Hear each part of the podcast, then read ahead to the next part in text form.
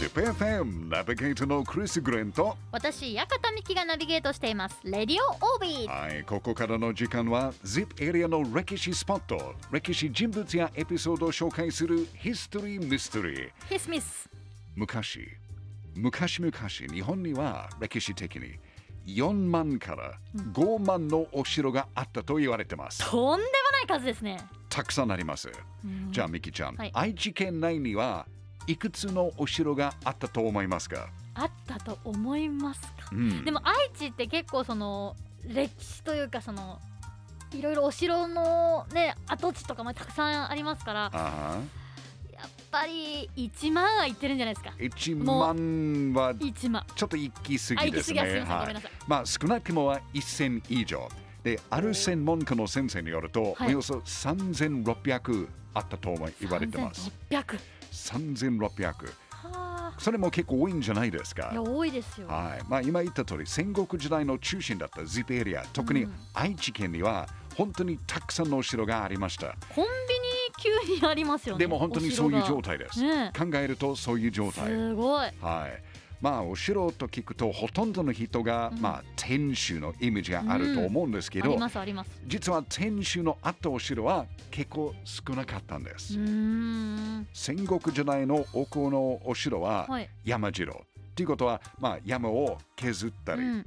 掘ったり持ったりして作った軍事施設でしたね。うん。なので3600という数はまあ天守や石垣があったお城だけじゃなくて、はい。堀や土塁だけまたはシンプルな門とか櫓しかしかない、えーしかないお城も含めます。うん。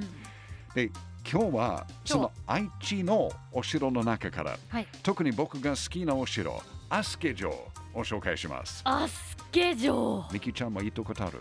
いやアスケは行ったことあるんですがアスケ城は行ったことないです、ないんですか？ないんです。行かなくちゃです。行きたいです。もう飛鳥城は愛知県豊田市にある真弓山に作られた山城なので、うん。別名真弓山城とも呼ばれてますね。でいつ作られたかはヒストリーミステリーですがあ謎なんですね、まあ、15世紀頃に鈴木忠親が築城したと言われてます。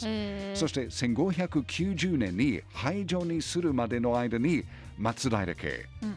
今川家、うん。武田家、徳川家などがこの飛鳥城をゲットするために何度も何度もどうもどうもこの城を攻撃しました。はい。何度もどうもどうも何どうも。度もどうもどうも。もう何回も何回も、はい。ちなみに1575年の長篠の戦いの時には、はい。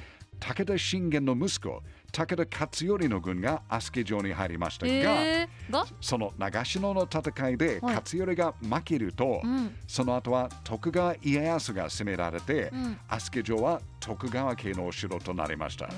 まあ、こういう話を聞くと飛鳥城のことあんまり知らなくても、おおと思うんですよね。うん。うんまあ、これがやっぱり大切ですね。で1590年に廃城になったからはい。430年以上経った飛鳥城、うん。現在はどうなっていると思いますか？えー、もうここがアスケ城があった場所ですよっていう看板があったりっていうイメージがあります。けど実はねおかなりいい状態です。お。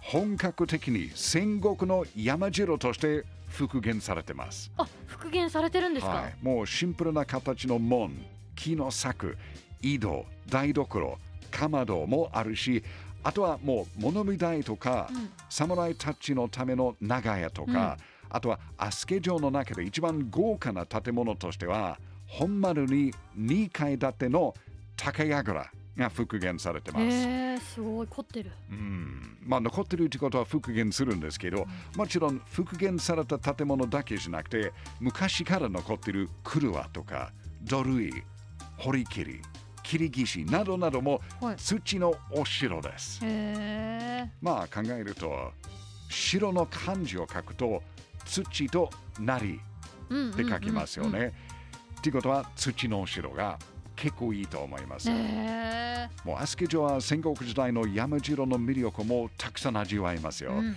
プラス、プラス。飛鳥の城下町には歴史的な街並みも結構残っているので、うん。ぜひ遊びに行ってみてほしい歴史スポットの一つです。和菓子もいっぱいありますね。はい、やっぱりジペリアの歴史って面白いですね。ですね ZIPFM History Mystery 今日は愛知県豊田市内にある戦国時代のお城が味わえるアスケ城を紹介しました。アスケ城、はい。で真弓山城とも。真弓山城が別名なんですけどちなみにはい。8月13日から15日までは、はい。アスケの街並みでうん。夏祭りも開催されてます、いいですね。ぜひ遊びに行ってほしいです。行きたい、うん。じゃあそのお祭りついでにアスケ城もアスケ城もマストです。どんな風に土でできてるのかぜひ見てほしいです。た。楽しみですね。いや夏祭りいいですね。うん、ヒストリーミステリー来週もお楽しみに